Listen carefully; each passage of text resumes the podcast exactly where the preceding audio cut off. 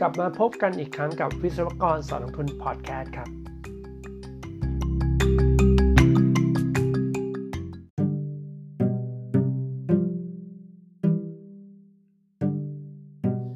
สวัสดีครับ ก็เป็น EP ที่ 4 แล้วนะฮะ วันนี้ก็จะเป็นเรื่องของการอัปเดตนะครับ ไม่ใช่องค์ความรู้อะไร คืออย่างที่เพื่อนๆทราบกันดีคือเฟด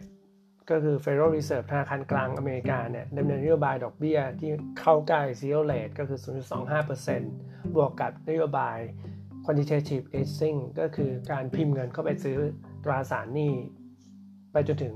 ตราสารหนี้บางประเภทที่ออกไปแนวเป็นพวกหุ้นกู้หรือหุ้นกู้ที่มีเรตติ้งในพวก high yield และก็คือจังบอลต่างๆนะครับหมายความว่าเฟดพยายามที่พยุงระบบเศรษฐกิจนะแล้วก็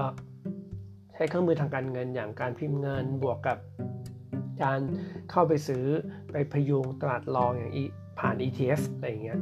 นะสิ่งที่เกิดขึ้นปัจจุบันเลยก็คือเราจะถ้าเราไปดูตัว bond yield short term นะที่เป็น represent ก็คือเป็นตัวแทนของ bond yield short term ก็คือ 2 ปี bond yield เนี่ยเราจะพบว่าโอเค มันคงที่แล้วก็มันก็สามารถที่จะ maintain bond price ได้ดีนะครับ เพราะว่าเฟดคืออัดฉีดเงินนั่นเองนะ เพื่อ maintain ตัว interest rate short term interest rate หรือ Fed fund rate นั่นนะครับ แต่ว่าถ้าเพื่อไปดูที่เป็น middle term กับตัว long term bond bond นะฮะเมื่อจะพบว่าตอนนี้เงินนะฟันโฟกำลังไหลออกจาก 10 ปีบอลยิวของอเมริกานะครับ แล้วก็ 30 ปีบอลยิวคือการไหลออกเนี่ยมันเกิดจากพฤติกรรมของ เงินทุนแหละที่มองหายิวเพื่อจะสร้างผลตอบแทนที่มากขึ้น ก็จะไปพบว่ามันก็ไปที่ตลาดหุ้นบ้าง ตลาดทองคำบ้างนะไปเก็งกำไรกันนั่นแหละนะอย่างวันนี้ล่าสุดก็คือ American Airlines ซึ่งเขาบอกว่ามันน่าจะเกิดกระทบต่อสายการบินใช่ไหมโควิด แต่ว่า American Airlines บวก 40%อย่างเงี้ยมันก็เกิดจากฟันโฟพวกนี้แหละวิ่งไป ทีนี้สิ่งที่ผมอยากจะ เน้นย้ำให้กับเพื่อนๆในการที่มารับฟังพอดแคสต์นี้นะครับ ก็คือเรื่องของการไหลออกของบอลฟันโฟเนี่ยมันมีผลในอนาคตอย่างแน่นอนหมายความว่าอย่างไร คือถ้าแค่ไหลออกไปเพื่อสร้างสภาวะ search for yield ก็คือไปหาผลตอบแทนไปโน่นนี่นั่น มันก็คงทำให้อ่า risk equity อย่างพวกตลาดหุ้นอะไรเงี้ย risk asset อย่างพวกตลาดหุ้น พวกตลาด alternative ต่างๆแม้กระทั่ง commodity ต่างๆ ก็อาจจะ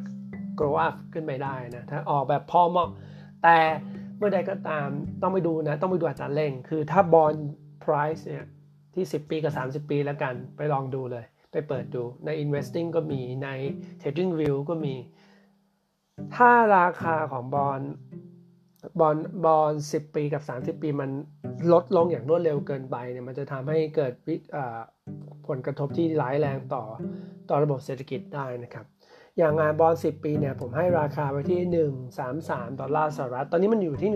137 ถ้ามันหลุดโลลงมาเนี่ยมันจะเกิด panic sell คืออะอันนี้คือของ 10 ปีนะ 133 ส่วน 30 ปีเดี๋ยวผมเปิดดูแป๊บหนึ่ง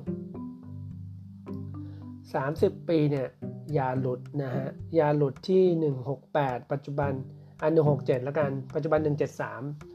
คือถ้ามันหลุดแนวพวกเนี้ยมันจะเกิดสภาวะ panic sell ในบอล10 ปีกับ 30 ปี แล้วมันจะสร้างสภาวะเขาเรียกว่าบอลช็อคขึ้นนะครับบอลช็อคแปลว่าอะไร แปลว่าเงินไหลออกจากตราสารหนี้รัฐบาล มันหมายถึงความไม่มั่นใจในเสถียรภาพของประเทศนั้นๆ ของกระทรวงการคลังของธนาคารกลาง ซึ่งนี่คืออเมริกา แปลว่าถ้าเกิดสภาวะแบบนั้นน่ยมันจะเกิด risk off mode ในตลาด ทั่วโลกนะครับ ก็คือเงินมันวิ่งจากการเข้าถึง asset ก็จะกลายมาเป็นถึงเงินสดมากขึ้น ตรงนี้มันจะกดดันหรือเกิด panic บนตลาดหุ้น ตลาดทองคำตลาดบอลตลาดบอลจะเกิดก่อน แล้วก็ไปกระทบในตลาดอื่น ๆนะครับ ซึ่งอันเนี้ยเพื่อนๆจะต้องติดตามให้ดีว่ามันมันมีความเป็นไปได้ยังไงนะ เพราะว่าผ่านราคาบอลนี่แหละนะครับ ต้องดูมัน คือถ้ามัน stabilize ได้ก็คือไหลออกแล้วก็ sideway อย่างเงี้ยมันก็มันก็ยังไม่เกิด panic หรอก เพราะว่ามันมันคือการไหลออกเพราะ search for yield ของเงินทุน แต่ถ้ามันยังไหลไหลไปเรื่อยจนไปหลุดแนวที่ผมบอก 10 ปีคือ 133 30 ปีคือ 167 ดอลลาร์นะครับ มันก็จะเกิดสภาวะ bond shock แล้วก็ไปกดดันตลาดหุ้นทั่วโลกก็เกิด panic sell มาในตลาดที่เป็น risk asset ด้วยนะครับ ซึ่งนี้เราอาจจะได้เห็นกันถ้ามันยังเป็นอยู่แบบนี้นะ เพราะว่า